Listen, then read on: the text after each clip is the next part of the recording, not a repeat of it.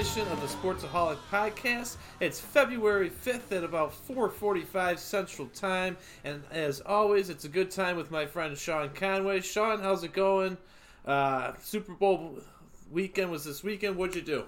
You know, it was uh, it was a really nice day down here in Southern Illinois on Super Bowl Sunday. So, Lindsay and I started off the day going to a, uh, a new trail we hadn't been to called Jackson Falls. So we went to a, a nice three and a half mile hike.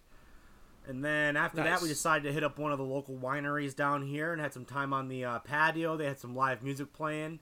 It was a really nice day, like mid 60s, sunny. It was just a really beautiful, you know, day for February. And then we came home, made some food for the Super Bowl, grilled up some wings, some beer cheese mac and cheese, a beefy queso dip, and then, you know, a lot of other snacks on the side, and just watched some great football.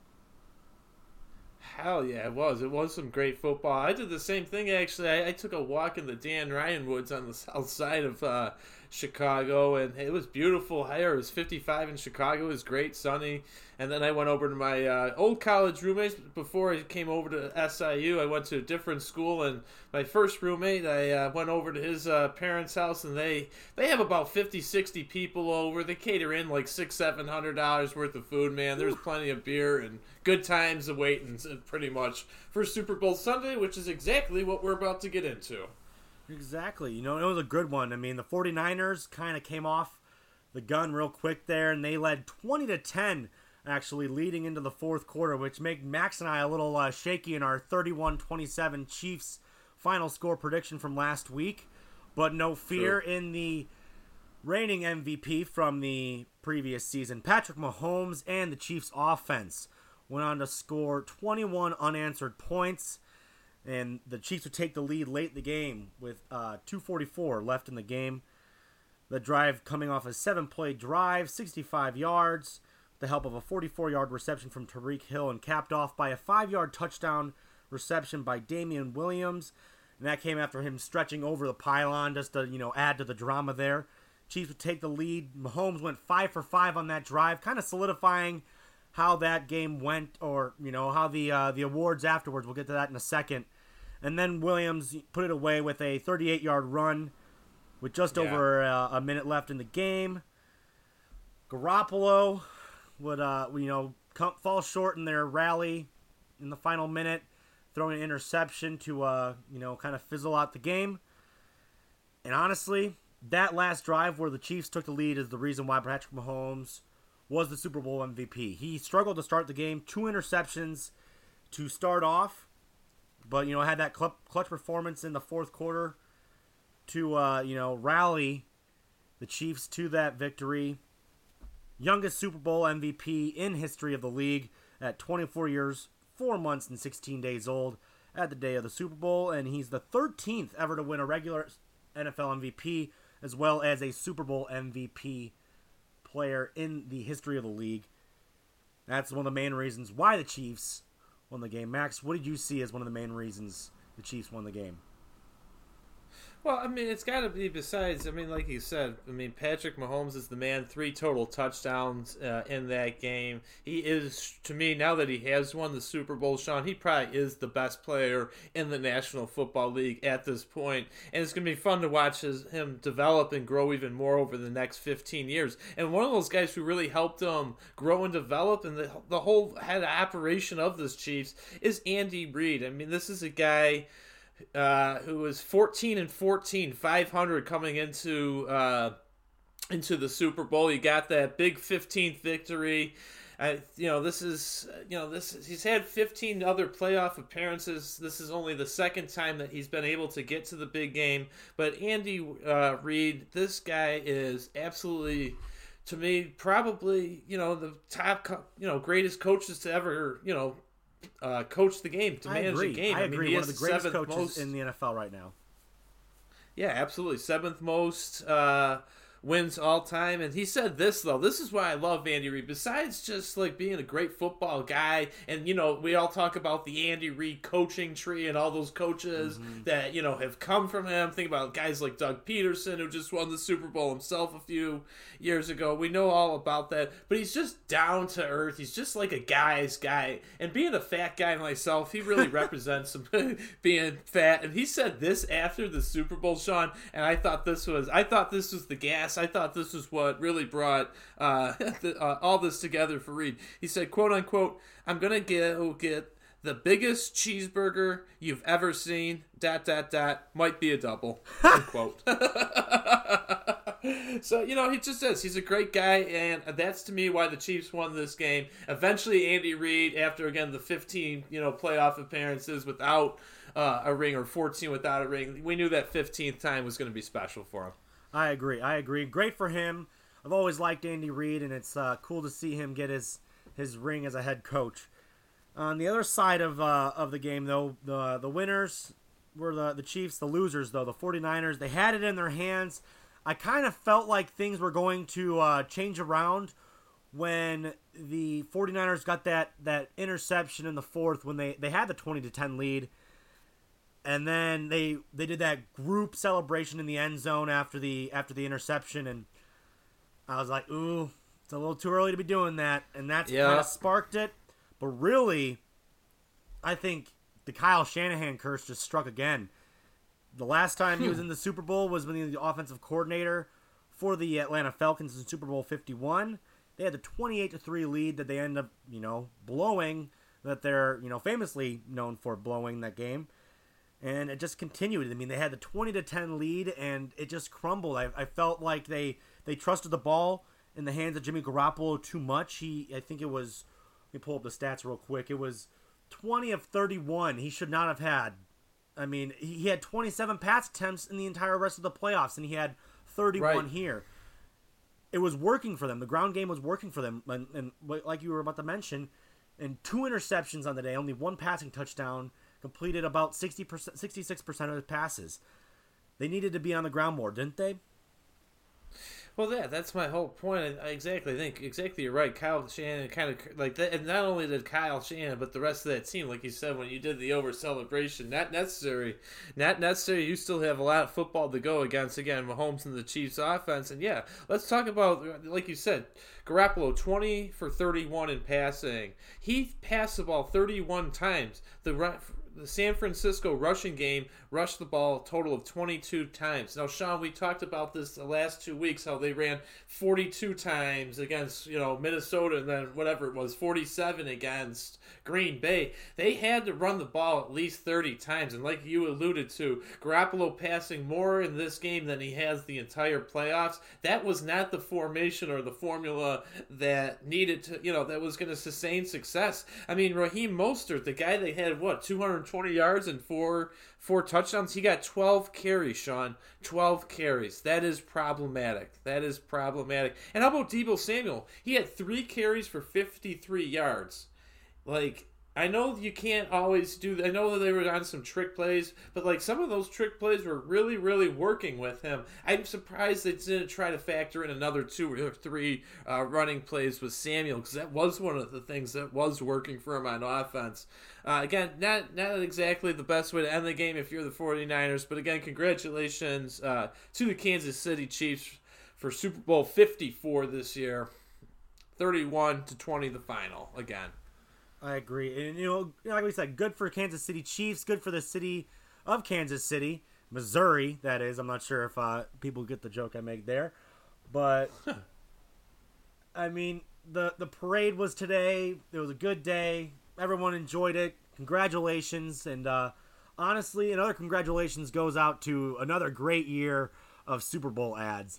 I was thoroughly entertained. A lot of yeah. great commercials from the Doritos you know, living Doritos commercials living up to, you know, always having very funny commercials. They wouldn't take my top one though this year. I did have a a, a, a different one for uh, my favorite for this year, which would be the Rocket Mortgage Mortgage Loan commercial with Jason Momoa, and it was him uh, coming home and unwinding. He's driving in. There's paparazzi taking pictures of him as he drives into his home.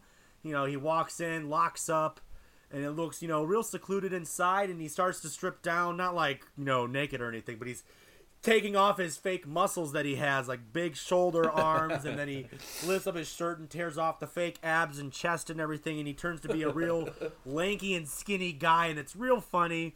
And then he he sits down on the couch.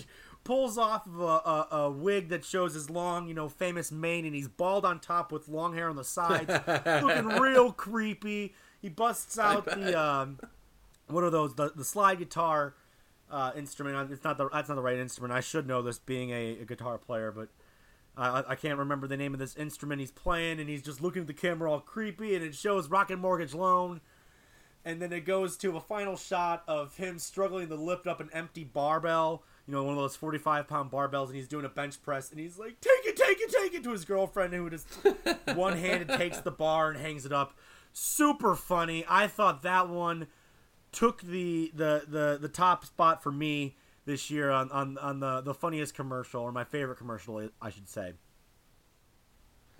I honestly, you know, like I said, I was at my buddy's house, so I was, you know, getting food in between, so I didn't get to watch every commercial. I didn't see that one, but that sounds hilarious.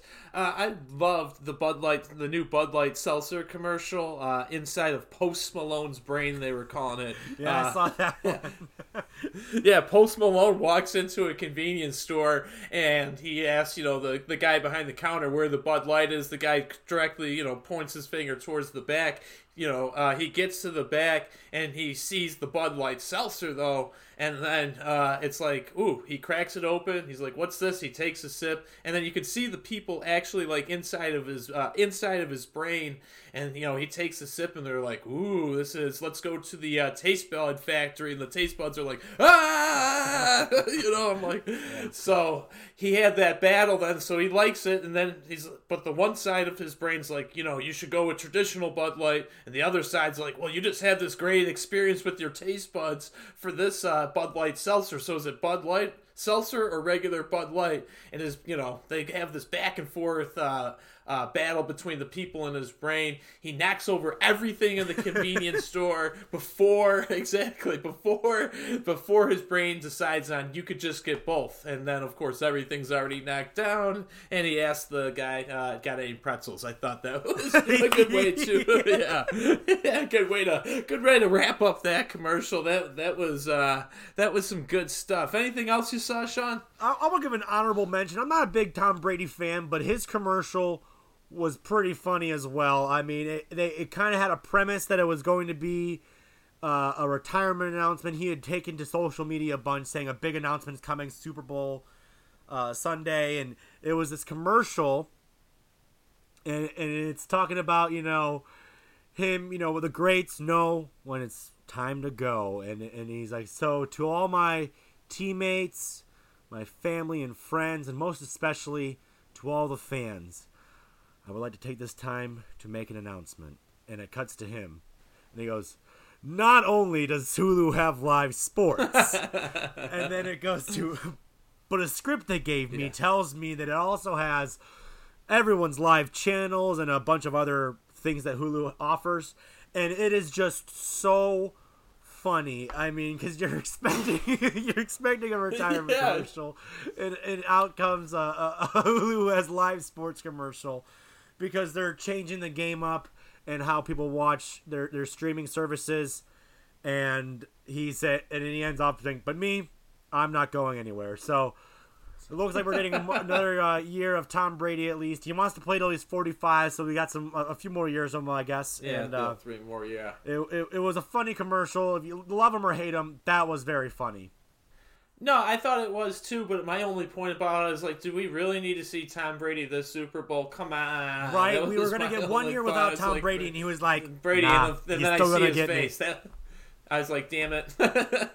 Anyways, let's get real quick uh, to the ones we did not like, Sean. I did not care for the uh, Jimmy Fallon uh, workout uh, commercial yeah. with for Michelob Ultra. The whole thing was, you know, if you drink this Michelob Light, you don't really have to work out. You know, drinking light beer, you know, that's that whole theory. Like drinking light beer, you don't have to work out. I drink plenty of it, and it goes right to your gut. So, yeah. yeah, poor message, Jimmy Fallon, and he's just not the same. He's just not the the same comedian he was, you know, 15 years ago. So, what did you see? What was what one did you uh, le- least like? I really didn't like the Planters one. I mean, every uh, oh you, yeah, you, a lot of people like Baby uh, the Baby Mr. Peanut. That Stupid. was kind of like uh, going along the same thing with Baby Yoda earlier in the year. The internet going crazy over it.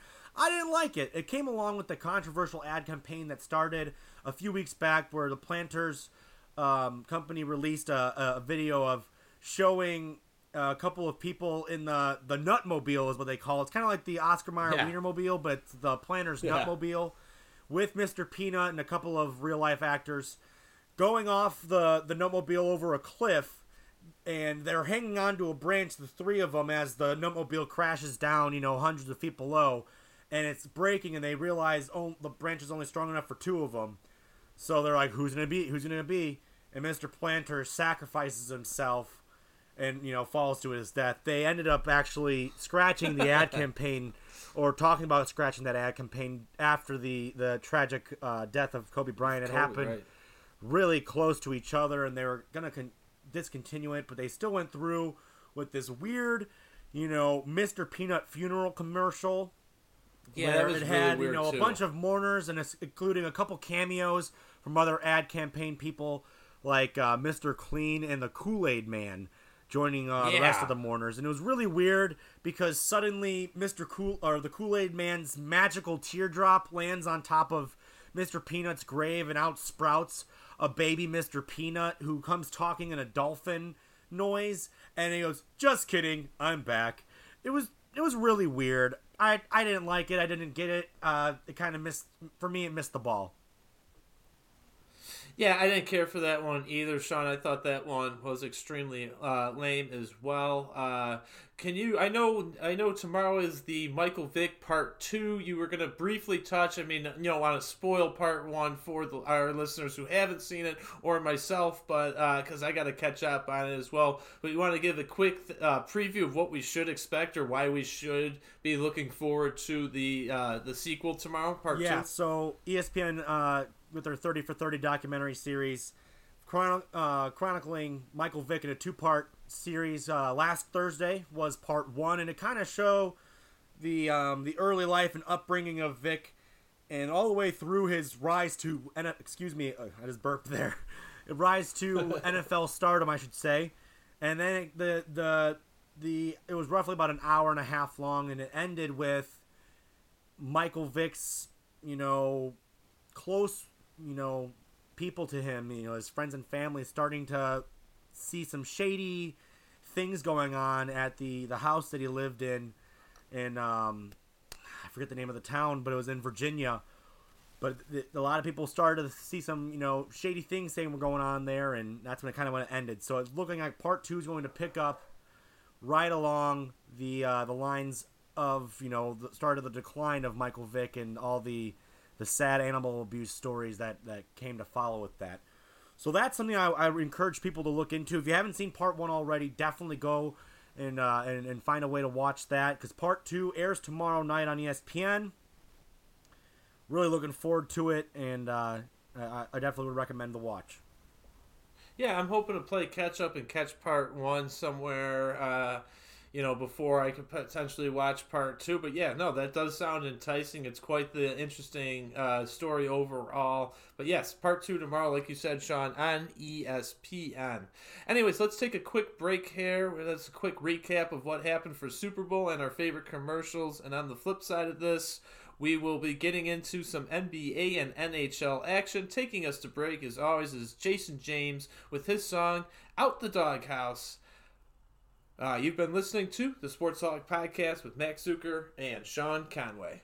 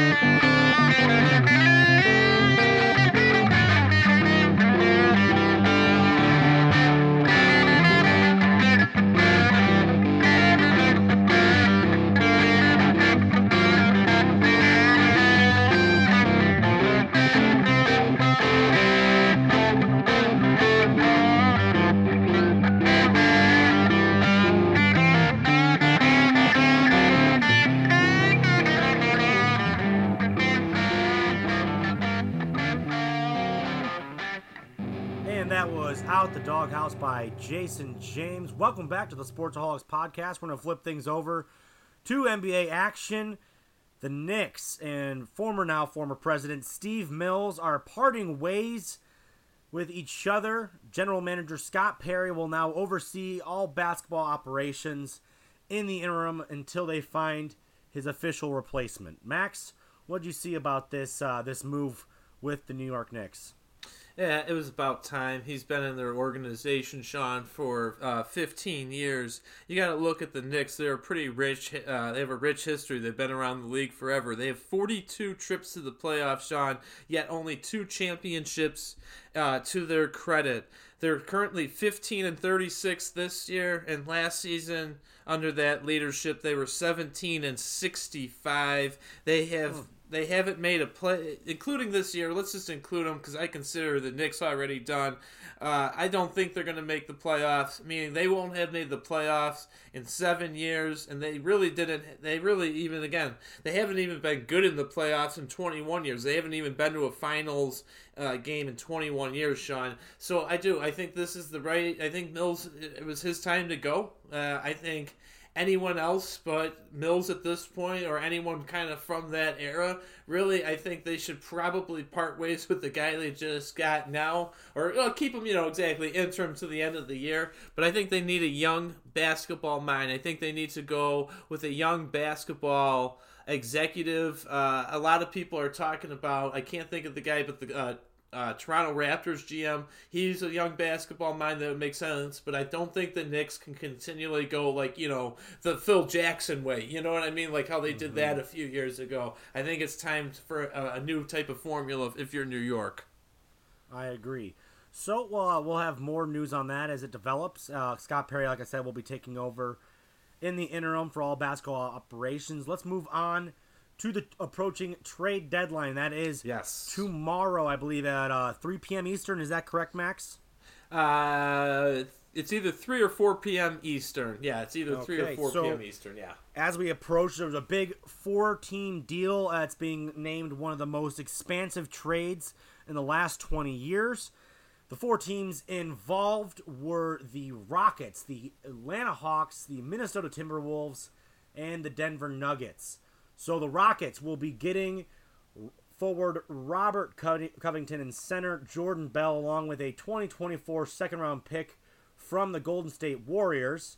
Meanwhile, the Atlanta Hawks will get center Clint Capela and also center Nenê, while the Minnesota Timberwolves get the, uh, guard Malik Beasley, forward Juan Hernangomez, guard Evan Turner and forward Jarred Vanderbilt, along with a 2020 first round pick from the Brooklyn Nets. That's their lottery protected pick. And then the Denver Nuggets will get guard uh, Gerald Green, forward Keita Bates Diop, guard Shabazz Napier, and forward Noah Vonleh, along with a 2020 first round pick from the Houston Rockets. Just a big a lot of movement there, and, and a lot a lot of uh, uh, big moves. Anything you see that stood out to you there?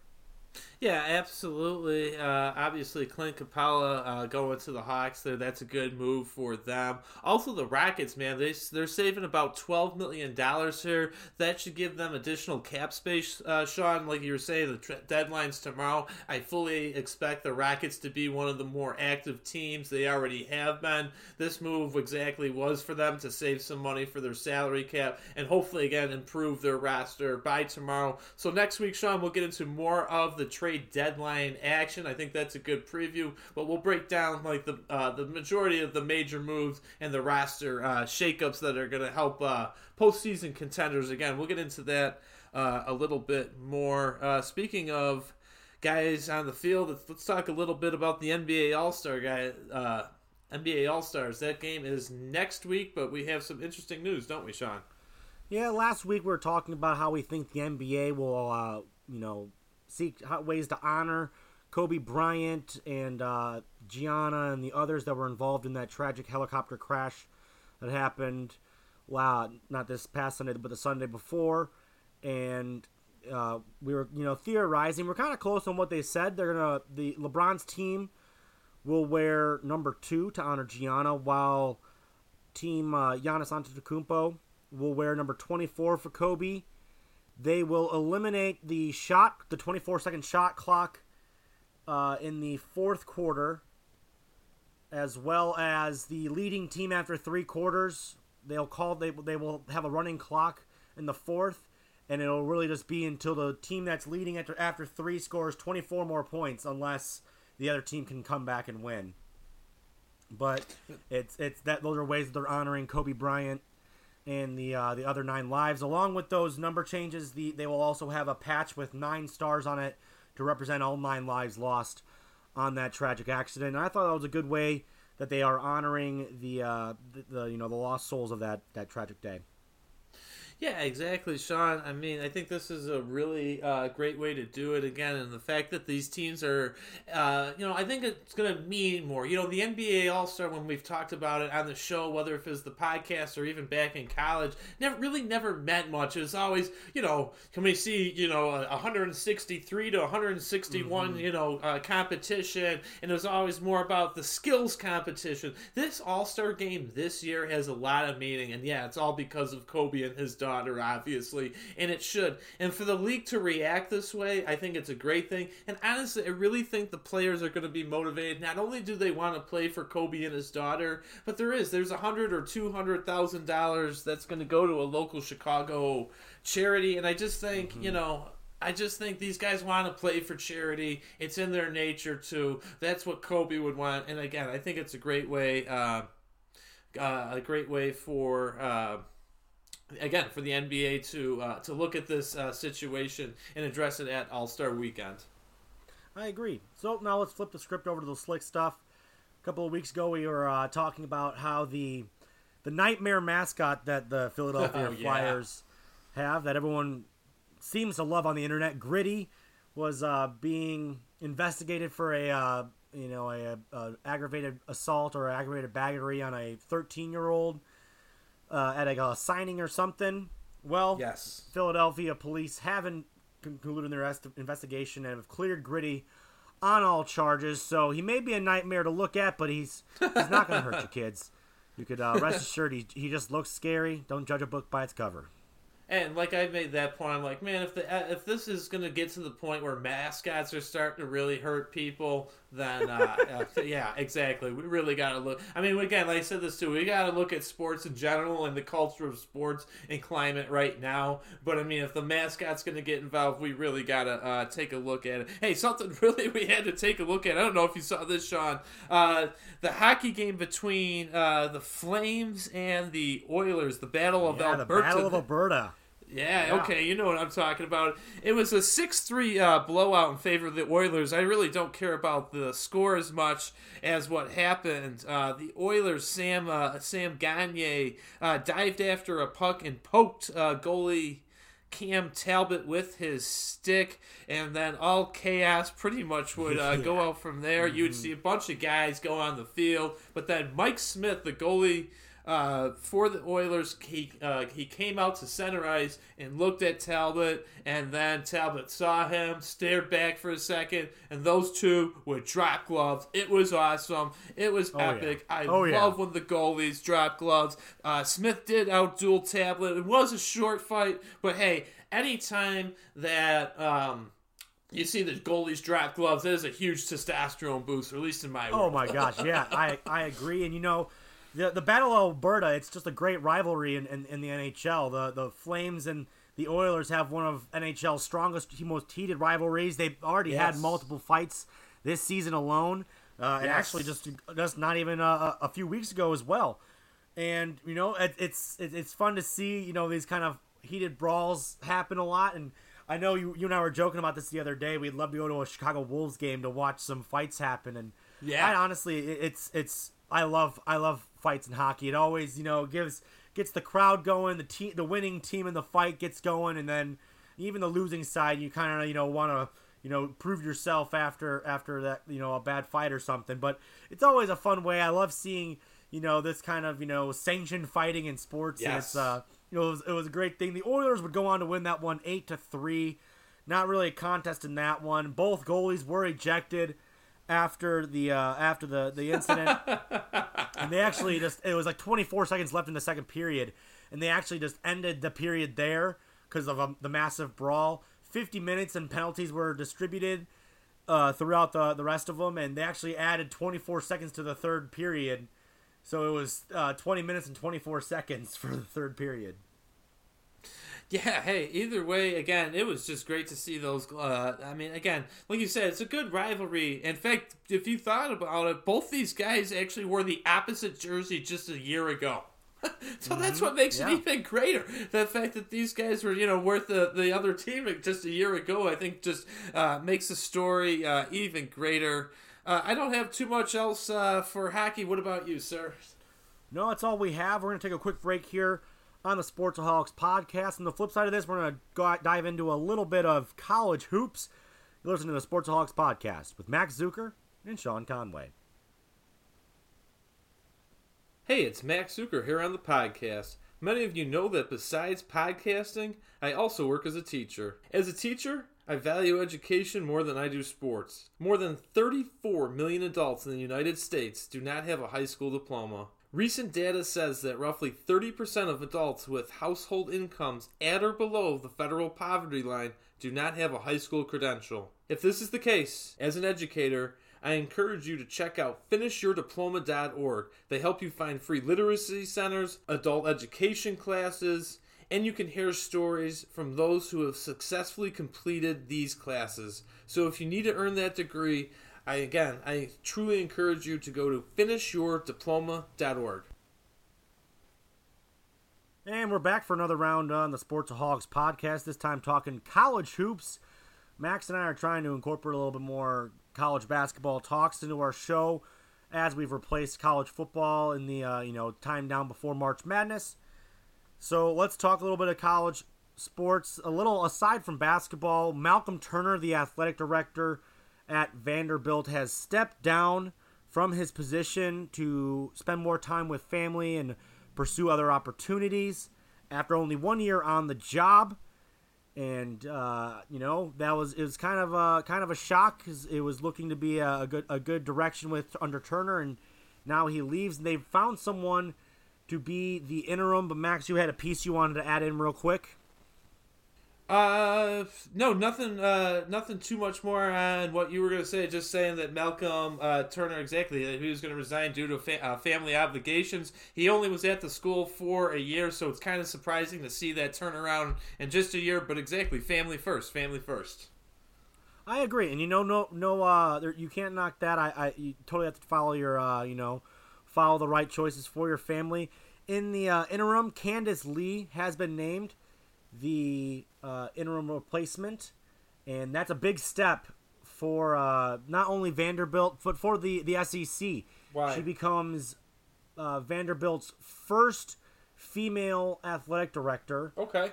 As well as the first black woman to lead an SEC athletic department in the SEC. So oh, I mean, wow, it, that's it's really an cool. incredible feat. That's huge. And it's re- it's really cool. Uh, you know, mile marker and, and uh, barrier to break, especially during Black History Month uh, in, in February here. Yeah, no, that's a that's a really cool feat. I did not know who the replacement was. I didn't even know they had a, one in the marketing. I just saw that uh, again that uh, Malcolm you know resigned, but that's that's incredible. So really, truly, best of luck at Vanderbilt. Uh, you might want to start more importantly with that football program. That might be the first thing uh, you look at. yeah, you know, under Turner, he replaced the basketball coach Bryce Drew with Jerry Stack- uh, Stackhouse, but he kept Derek Mason after the dis- disappointing 2019 season saying that the focus had to be on building greater infrastructure for the program. We'll see if uh, if Candice Lee decides to, to keep that uh, that mentality going, or if she's going to take a new direction because that football team definitely needs some uh, some re- repairing there. Yeah, absolutely. Anyways, let's get into the top 10, Sean, uh, for college basketball before we kind of do what we did with football with basketball. I know there's a lot uh, more games throughout the week, but we'll still kind of pick out a game of the week because it's just a good a good way to kind of break it down. Anyways, uh, breaking down the top ten, Baylor currently number one at 19 and one. Gonzaga, same thing as last week, number two at 23 and one. Kansas 18 and three, uh, sitting at in the third position. San Diego State, they were 21 and 0, now they're 23 and 0, uh, sitting in the fourth seed. Louisville number five at 19 and three three. And Sean, you want to round out the uh, rest of the top ten? Yeah, we have Dayton and six at twenty and two, Duke at seven, 18 and three, Florida State at, right behind them in eighth at eighteen and three, and in nine we had Maryland at seventeen and four, and that would round off the top ten with Villanova at seventeen and four right now, and they are in tenth. They play Butler tonight, who is ranked 19th at 17 and 5. But the big game of the week, the one we want to focus on, would be Villanova and Seton Hall. That are the 10 and 12 seed. They play Saturday and it's going to be a uh, kind of a showdown for the Big East. Wouldn't you agree, Max? Well, it is a essentially uh, a showdown for the uh, Big East. Seton Hall right now eight and one in conference play, and uh, Villanova one game behind Seton Hall, seven and two in conference play. Both of these teams have good uh, good records. Again, they're you know they're there's a reason why they're a top twelve program in the country right now. I think Seton Hall though will get the best of Villanova this week. I know they are out with their starting point guard uh, Quincy McKnight. He hurt his leg in a loss to uh, Xavier in his last game. He currently is the second leading scorer on the team, averaging 11 and a half uh, points per game, uh, which is really my second key here then for uh, Seton Hall this week is senior guard Myles Powell, who leads the team with 21.4 points. He's really going to have to step up and, and, play an elite level without, obviously, um, Quincy McKnight uh, out with the injury. Uh, Powell only had nine points in that loss to Xavier. He's obviously is going to have to play a lot better against the 10th ranked team in the country in Villanova, but I think he'll do that. And my third and last key for Seton Hall in this game, Sean, they're averaging 37.2 rebounds again, uh, rebounds a game as a team. That's 132nd in the country and they just they have to get better of it. You look at a guy their top two guys, uh, the guard Jared Rhoden and center Romaro Gill. Both of these guys have over five and a half rebounds a game. The rest of the team not looking so so spectacular in that uh, you know in that in that field. They're going to have to do better at rebounding if they want to stay in you know in the top twelve.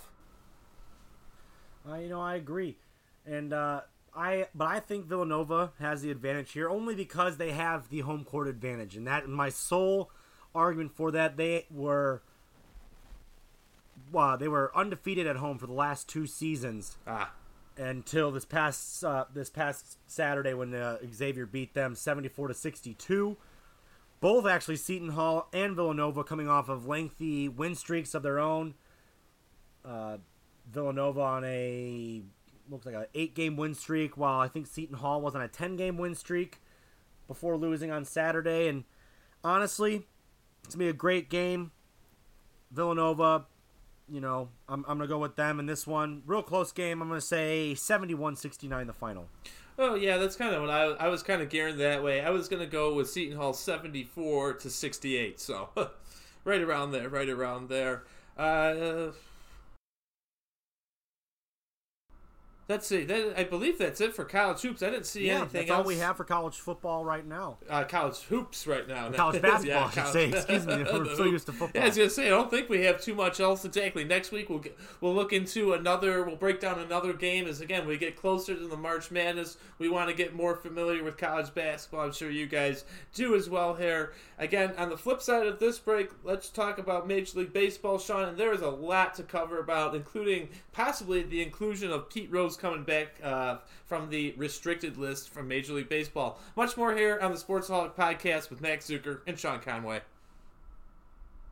Are you thinking about buying medicine online? A search for online pharmacies yields more than 20 million results. But which ones can you trust? Medicines bought from unlicensed online pharmacies can be dangerous. You may get a fake drug, your condition may get worse, or you may experience a bad reaction. Don't put your health at risk.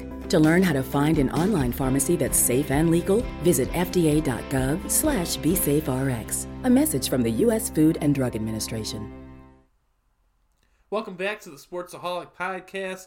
All right, Sean, let's uh, talk about some of these big deals that have been happening. In fact, that three-team trade that happened last night. What do you got for us? So, uh, the Red Sox uh, releasing, not releasing, sending, I should say, Mookie Betts and David Price to the Los Angeles Dodgers, along with some cash. And then the Red Sox, in return, getting Alex Verdugo from the Dodgers, along with Brusdar Graterol from the Twins. And, you know, I think that's just a great bullpen arm for the Twins to be picking, uh, or for the uh, Red Sox to be picking up. The Twins, they're kind of getting the uh, short end of the stick in this one, I think, with getting Kenta Maeda. Just another, you know, he's a veteran arm, but he's kind of on the decline. Max, what did you see about this three-team deal? See, I don't think the Twins got the shorthand of that deal. He may not. But they gave up a really sex- good bullpen arm.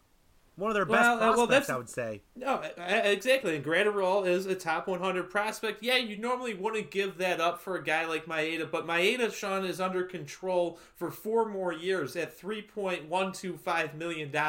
So he's not even making 3.5 million. Any Major League Baseball team can afford that, and he's a good enough pitcher to me uh, that you know he's exactly he's not an ace, but he's a solid number four type guy. That's exactly what the Twins needed. They weren't hundred percent sure who their four, uh, you know, behind uh, Odorizzi and Pineda and Berrios behind those three guys. Who is going to come in, uh, you know, be that fourth guy? I think they found it, and you're going to have to pay a little bit for that. I'm all for the, what the Twins got out of that. Uh, going to the Red Sox really quick. Obviously, you're losing Mookie Betts. We knew this was going to happen. The, they keep talking about the luxury tax. The luxury tax. It's one of my least favorite words that we've used on this.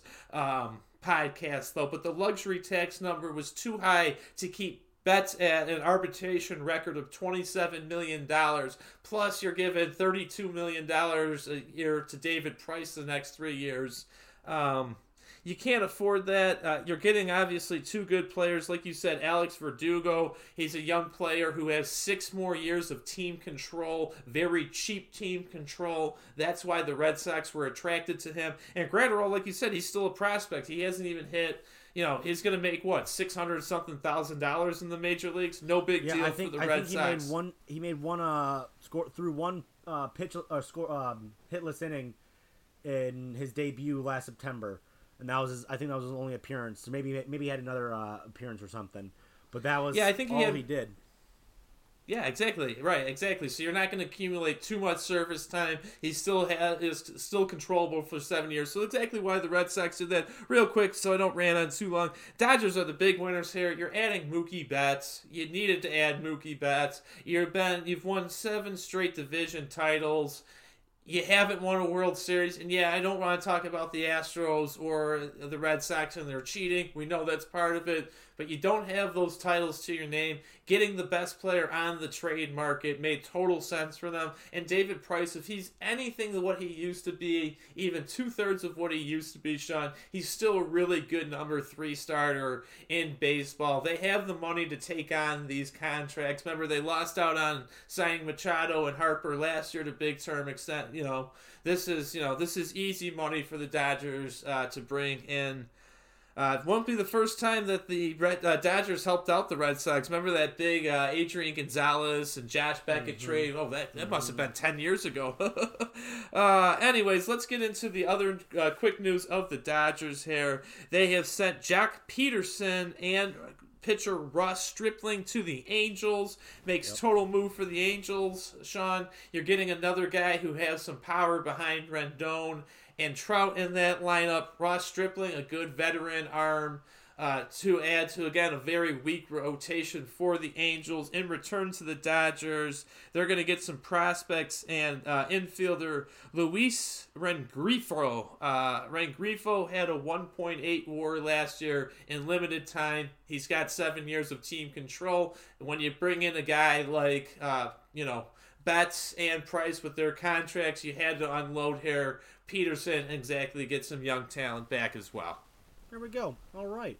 Well, uh, another move that was made: um, the Mariners extending left-handed pitcher Marco Gonzalez to a four-year, thirty million dollar deal. Last year, he had uh, you know a pretty da- pretty damn good year. Thirty-four starts. That was one of the uh, the league leading ones, and then one of the higher you know number of wins in the, in the league. I think it was fourth in the league with sixteen wins last year for the Mariners. I think it was a great move. What'd you see there? No, absolutely great move. Uh, he was already under contract, under his rookie contract this year. So again, it's an extension that goes uh, through uh, through potentially 2025. He's making five million next year, 5.5 in 2022, 6.5 in 2023, 12 million in 2024, and then he's got a 15 million dollar option for 2025. You know, if you're the Mariners, you're obviously not trying to stay a, a cellar dweller forever. At some point, there is going to be a light at the end of this uh, tunnel. Hopefully, for your rebuild, you still have another at least this year, potentially next year too, to kind of rebuild and reshuffle that roster you're going to want to have a young, controllable pitcher like a Gonzalez once you get out of that tunnel. And uh, you know exactly, he's locked up for potentially five five more seasons, so that's all good. Yep, and uh, you know some more news in Houston baseball. They uh, oh right, they've they've named their new GM as James Click, who uh, has spent the last three seasons as the vice president of baseball operations for the Tampa Bay Rays and he's been with the organization itself for 14 year 14 years in various different positions. So it's a good move, especially with a scandal plagued organization right now and going to be one of those faces, you know, it's going to help you know steer the course during this uh I would say bumpy and wavy season that's ahead for for the Astros. Yeah, I think that I think that's brilliantly how you just put that. Yeah, bumpy and wavy is definitely going to be uh, the motto here for this season. Look, you know what though? You look at a guy like Click. He's only 42 years old. He does have experience, like you said, the last three years being the president of operations in Tampa. I think this is a good pick. I think again, uh, kind of like we were talking about last week, how you wanted. I mean, we talked about Dusty coming on. You want the older guy to kind of answer the media and those questions. I think this is a good guy for like your internal side who doesn't have to answer a lot of those big questions to the media and can really just look to kind of form and shape this team. I think he's a good guy. You look at uh, what Tampa Bay and the success Tampa Bay has had the last three years, you know, since uh, he's been named to that title. I'm sure when he inherits this Astros roster, Sean, it'll all be fine and dandy. Uh, let's get to the real pressing issue here, and that's Pete Rose. That's Pete Rose, and he. We've done talking about this because when it's like the Astros, do we compare it to the Black Sox, steroids? Well, Pete Rose, we've made all of these con- you know contributions and comparisons over the last couple, you know, over the last month doing the podcast, anyways. But anyways, Pete Rose has asked uh, Commissioner Rob Manfred today uh, to remove his name from Major League Baseball's ineligible list, which then obviously would make him uh, be uh, considered for the Hall of Fame. He has had a 30 plus year ban for gambling on the sport of baseball from when he was the manager of the Reds. Uh, he did. He sent in a whole petition to the commissioner's office, and if you'd like to see a copy of it, uh, it, it you can see it on ESPN.com. Uh, we won't go over the whole details of it, Sean, but exactly, he wants in. He wants to come back. He wants to be off this ineligible list, and essentially, his whole point is he feels like the steroids and with this recent Houston and Red Sox, the videos, he's like, he's like, these are worse things than what I did, at least. And that's why he's kind of making a final appeal. Uh, Rose is getting up there in age, and, you know, he doesn't have too much more time for the Hall of Fame, Sean. The man bet on his team to win. He never bet against his team. He wasn't. He wasn't cheating by any means. He was just gambling. I personally don't really gamble. I don't like to make bets, but you know, there should it shouldn't be frowned upon as much as it, as it is using you know performance enhancing drugs using illegal or using technology to steal signs to give it a competitive edge to win world series those are much more heinous crimes and they're being charged or and they're getting with a lot less getting away with a lot less severe punishments compared to Pete Rose's lifetime ban. I believe you know Robert Manfred should uh, should consider you know lifting his ineligibility. I would like to see the all-time hits leader be inducted into the Hall of Fame yeah, I mean, hits, games played, at bats, singles. This guy's done it all. exactly. Here's here's my thought. I like. I think you put good terms. I'd like for at least Manfred to consider it. I'd like for him to at least read and look through the evidence. I mean, Rose is 78. You don't live forever. Do you want this guy in the Hall of Fame or not? And if you really don't for the gambling aspect, or you feel as you know the commissioner, you don't want to get your hands too wet okay, I kind of understand it, but I feel like Rob Manfred is one of those guys to actually really look and consider it and have feelings and look at, you know, from both sides, from the fan side, from Rose's side, you know, from Major League Baseball standpoint. I have a feeling he's a good, you know, I think he's a good enough commissioner to understand that. And exactly, I'd like for him to at least review the case. I agree. I think he should be reinstated, and I think obviously then he's a first ballot Hall of Famer. We don't have to argue. Nobody's going to argue any of that. Um, you know, it's just what is the commissioner going to do going forward at this point? And again, I'd like for him to at least review uh, review the language of the text. Again, you can see it on ESPN.com, but it's quite it's quite interesting. If you haven't read it, please do. Uh, and go Pete Rose. go Pete yeah. Rose. I hope he gets in. Put him in the hall. Exactly. Put him in the hall. You know, so exactly to get off that ineligible list, it's a hard thing to do, but exactly. Best of luck to Rose. We'll give updates, uh, more updates as more of this develops. Anyways, t- Sean, let's take a quick break here.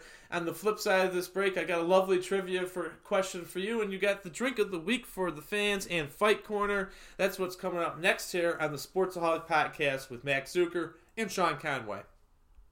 Sportsaholics podcast is powered by the Snowball Ice microphone by Blue Microphones. The Snowball Ice microphone features an audio condenser mic capsule, which delivers a rich, detailed audio you'd expect from a professional studio, making it perfect for recording music, podcasts, live streaming, or even dictation. The Snowball Ice is an easy plug in and play USB microphone that doesn't require any additional software to be downloaded. Just plug in and you're good to go. Snowball Ice by Blue Microphones. And we're back on the Sportsaholic podcast. All right, Sean, we were talking about the re, uh, the uh, Chiefs and Andy Reid earlier. Congratulations, Andy Reid, on getting your first Super Bowl ring. Now let's talk about Sean Conway, some of those uh, coaches who have a bunch of wins but no Super Bowls. So again, prior uh, going into the Super Bowl, Andy Wynn had 207 wins, making him the active leader of coaches with the most wins but no titles to their credit. Can you name me the next three guys in line, the next three head coaches in line, Sean Conway, with the most wins but no Super Bowl titles? They might have appeared, but again, they did not bring home the title. Uh, Jeff Fisher. Uh, incorrect. He actually, if I was asking a top four list, Sean, he would have been number four on that list with, uh, let's see, 173 uh, wins, but. Oh, okay. Yeah. Um, Top three we're looking for. What about uh, Dan Reeves? Nice, Dan Reeves, 190 wins and no Super Bowls. That puts him second. Oh wow! You know, maybe he would have, uh, you know, won a Super Bowl if he had, you know, kept Michael Vick out of the dogfighting ring. yeah, since you mentioned that part earlier, again, part two tomorrow on ESPN of that Michael Vick special. But yeah, good point. Hey, kept him. Uh, other two guys. Reeves right in the middle with the 190 wins. One guy with a few more wins, and one guy with a few less wins. Oh man, I don't know. Uh, just give it to me, man. I'm, I'm not gonna be able to guess these two. All right. Well, uh, the guy with 186 wins behind Reeves with no Super Bowl would be Chuck Knox and uh, yes, and then of course Marty Schottenheimer, 200 wins, 126 losses, longtime coach. It seems like forever, actually, of the Kansas City mm-hmm. Chiefs, and if at the yeah. tail end with the Chargers at the tail, tail, tail end of his career. But yeah, Marty Schottenheimer. Uh, 200 wins, no Super Bowl title, making him now the, that uh, that guy. Good for you, Andy yeah, Reid. Number one. He's the new number one. new number one. All right, what are you drinking on Sean Conway? Well, uh, you know, your your trivia was honoring Andy Reid, the Super Bowl champion. I figured why not have a beer from Kansas City, Missouri. Sweet. So uh, I was uh, I was browsing the uh, the the selections at the grocery store, and I came across the Boulevard Brewing Company, and it was their Irish ale, a traditional red ale, I should say and it's you know the brewing company out of Kansas City, Missouri. Like I said, 5.8% ABV. It's got a pretty cool bottle. It uh, it has the logo for Boulevard as well as it's Irish real big across it. It has a uh, a Claddagh logo. If you know what the Claddagh ring is, it's of uh, course, you know two course. hands holding a heart and real symbolic in the Irish culture. And uh, I would put it right up there with uh, you know my favorite Irish red ales that I had. That those being You know, the the Smithwick's, obviously that's one of my favorites, and then Molly's Pint down here in Murfreesboro, they make one of my favorite ones as well. And uh, really good. I, I enjoy it, and um, you know, I would recommend this to anyone. And congratulations again to the Kansas City Chiefs. Yeah, exactly. Nice. I'm glad he chose a beer from the Kansas City market. That does sound really, really tasty. I could actually go for one now, but it'd take me a long time to travel to Carbondale to join you for that. But that does sound really damn good. Uh, Sean, what do you have for us for Fight Corner this week? So, uh, UFC 247 is this weekend in Houston. The main event, we've got Jon Bones Jones sitting at a record of 25 and 1 and 1 no contest along going against Dominic Reyes, who is undefeated in his professional career. Dominic Reyes, I forgot to drop his nickname, the Devastator, I should say. Oh man, Jones is coming off of a dominating performance in 2019 versus Anthony Smith, and then you know the fight really could have gone any either way against uh, Thiago Santos, with Jones obviously coming out victorious in that one, and you know, I've always kind of gone against Jon Jones because of all of his off the out of the octagon incidences with you know drugs and and you know other other things you know that disqualified him from you know separate fights. I know he gave Daniel Cormier his first professional loss on a fight that he was you know using PEDs for, and it you know I, I've tried I usually you know don't like to see his fights, but I'm looking forward to watching this one. It should be a good one. 25 and 1 versus 12 and 0 really excited to watch this fight. And, you know, Reyes, he's just kind of dominated all the competition he's faced in his young career. I'm looking forward to this. You know, things to look forward to. Uh, you know, also this month we have the, I mentioned the Tyson Fury, Deontay Wilder fight, and I'll get on to that next week. But uh, before we get into what we will have next week, Max, what did we miss this week? Uh, this week we totally, totally, totally blanked on the XFL that will be coming back. If you're looking yep. for your uh, fix of football after the Super Bowl, the XFL is back. Uh, games are all uh, on national television this week. You have Seattle at DC kicking off at one o'clock Eastern. Uh, that's on ABC uh, four o'clock on Fox will be L.A. and Houston. Then this Sunday, Tampa Bay and New York on Fox at eleven and, and at one. I'm sorry, ESPN at four o'clock for St. Louis and Dallas to wrap up the first week of the XFL. The Yankees today play starter James Paxton on the injured list. He will be out for three to four months after having back surgery, so that's a huge hiccup for their rotation to start the year. Uh, and on May 29th of this year, the Philadelphia Phillies will retire the number 34 in honor of the late, great Roy Halladay. Uh, they chose this date because it will mark the 10 year anniversary of his perfect game with the Phillies. I thought that's a pretty sweet tune to uh, to wrap the show up here for this week. Sean, what do we got for next? Well, we'll bring you the rest of the trade deadline stuff in the NBA as well as a uh, quick preview.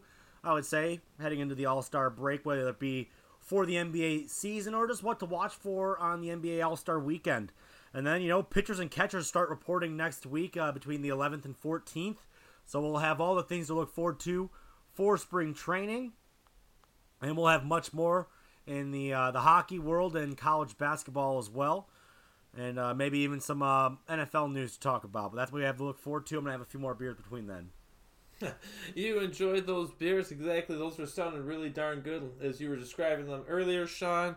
Uh, Jason James, thanks for providing your music once again. To the weekly fans and listeners of the show, again, much kudos and appreciation, as I say, uh, uh, as always, each week, and we truly mean that here at the Sportsaholic Podcast. Sean Conway, always my friend, a good time being on the line with you. Glad we could do a good breakdown of the Super Bowl today and much more. And again, we'll have much more next week here on the Sportsaholic Podcast. Uh, I'm Max Zucker, and again, you've been listening to the Sportsaholic Podcast.